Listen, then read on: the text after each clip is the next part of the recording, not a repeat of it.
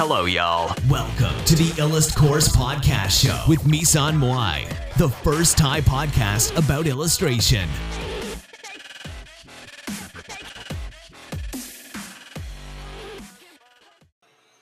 สวัสดีค่ะ ก็มาพบกับ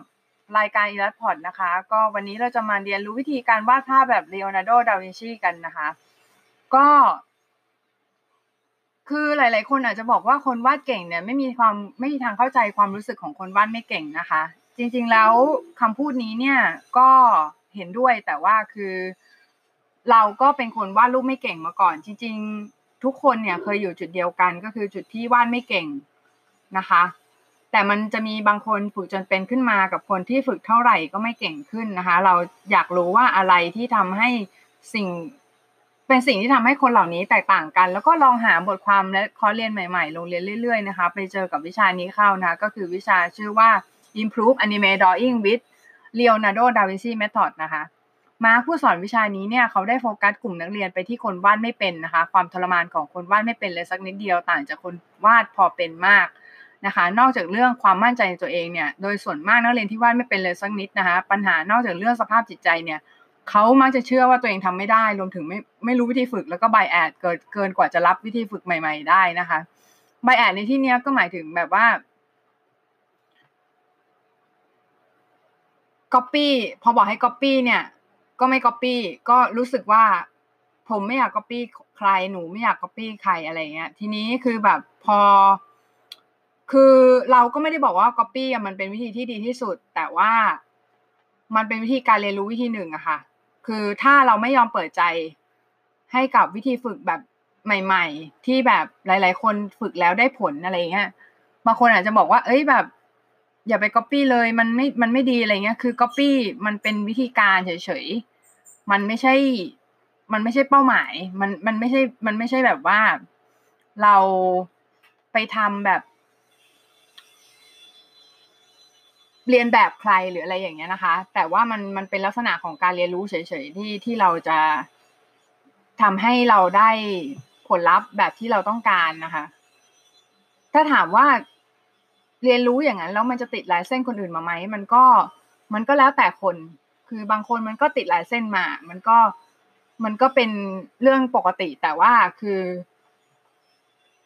มันจะมีบางคนที่บอกว่าเออเนี่ย ถ้าสมมุติจะทำ Master Study หรือว่าจะ Study งานของ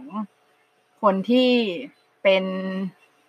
อาจารย์เราเนี่ย เราควรจะเลือกคนที่เสียชีวิตไปแล้วหรืออะไรแบบนี้นะคะ เพราะว่ามันจะได้ไม่มีไวฟ์หรือว่ามีแบบเป็นกลิ่นของคนนั้นออกมามากอะไรอย่างเงี้ยเออนอกจากนี้นะคะ คนเหล่านี้หมายถึงคนที่วาดรูปไม่เก่งเนี่ยเขาก็ยังไม่อยากไปเรียนพื้นแบบปกติ เพราะว่า พวกวาดกระบอกกลวยหรือว่าพื้นฐานศิลปะอื่น ๆ ที่ไม่เกี่ยวข้องกับการ์ตูนนะคะมาเลยยากมาก ๆ และหลาย ๆ คนเนี่ยยังไม่รู้จัก conscious practice หรือว่าการฝึกแบบที่มีการเรียนรู้และพัฒนาเข้ามาเกี่ยวข้องนะคะ เราเลยไปลงเรียนคอร์สประยุกต์ Da Vinci Method กับ Anime Drawing มานะคะ โดยที่นักพูด TEDx Mark Diaz ได้ได้สรุปเนื้อหาได้ดังนี้นะคะ ก็คือข้อแรกมาร์กบอกว่าเวลาที่เราวาดภาพเนี่ยหลายๆคนชอบบอกว่าเออเป็นตัวเองดิเป็นตัวเองดิ อะไรเงี้ยเออนะทำไมนายไม่เป็นตัวของตัวเองเลยอะไรเงี้ยทำไมเธอไม่เป็นตัวของตัวเองล่ะอะไรเงี้ยวาดรูปไม่เป็นตัวของตัวเองสิอะไรเงี้ย แต่ว่าบางทีเป็นตัวเองอะ เป็นตัวเองคำว่าเป็นตัวเอง ก็หมายถึงเราเราไม่ได้ เราเป็นตัวเองก็เป็นตัวเองอยู่อย่างนั้นเรามันไม่ได้ทำให้เราพัฒนา บางทีการเปรียบเทียบตัวเองกับคนอื่น กับคนที่เก่งกว่า คนที่ดีกว่า มันอยากจะพัฒนามากกว่านะคะ แต่แต่แต่มันต้องอยู่ในระดับที่เฮลตี้นะ ไม่ใช่แบบว่าไปเปรียบเทียบตัวเองคนอื่นแล้วดันเฟล ดันแบบโอ้ยฉันไม่ไม่ทำไม่ได้หรอก ฉันคงจะทำแบบนั้นไม่ได้คนคนนั้นมันเก่งอะไรเงี้ย คนนั้นมันเทพ ฉันมันอ่อนอะไรเงี้ย คือแบบ อย่าไปคิดอย่างนั้นนะคะ ก็คือการเปรียบเทียบกับ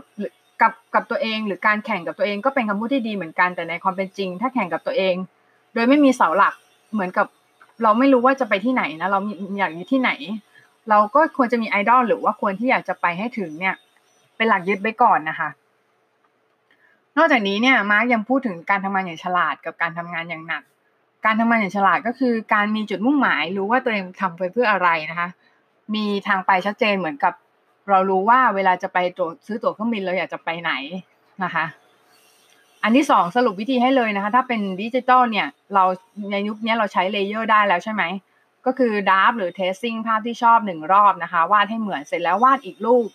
เอาภาพต้นฉบับนั้นมาทาบกับภาพเรานะคะ เปลี่ยนโหมดเป็น multiply เพื่อให้มองเห็นด้านล่าง ดูจุดผิดแล้ววาดเฉพาะจุดผิดนั้นนะคะ ให้วาดใหม่เลยแล้วก็แก้เฉพาะจุดผิดนั้นอะใช้ mental note ก็คือเหมือนโน้ตในจิตใจอะคือเหมือนแบบใช้ความจำเอาอะไรเงี้ย ว่าเออมันตรงนี้นะอะไรเงี้ยแล้วก็แก้ไขก็จะวาดตาจมูกปากก็ได้ว่าทาบจนกว่า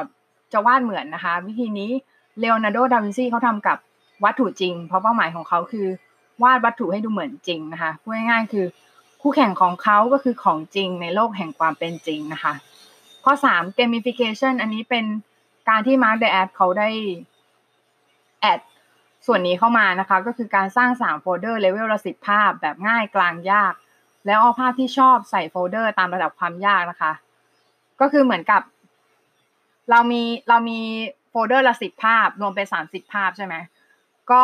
เลเวลเลเวลง่ายๆ ก็อาจจะเช่นแบบโดเรมอนอะไรเงี้ยโดเรมอนนี่ก็วาดง่ายใช่ไหมก็คือเอาไว้โฟลเดอร์ง่ายอะไรเงี้ย เสร็จแล้วกลางก็อาจจะเป็นนารูโตะอะไรอย่างเงี้ย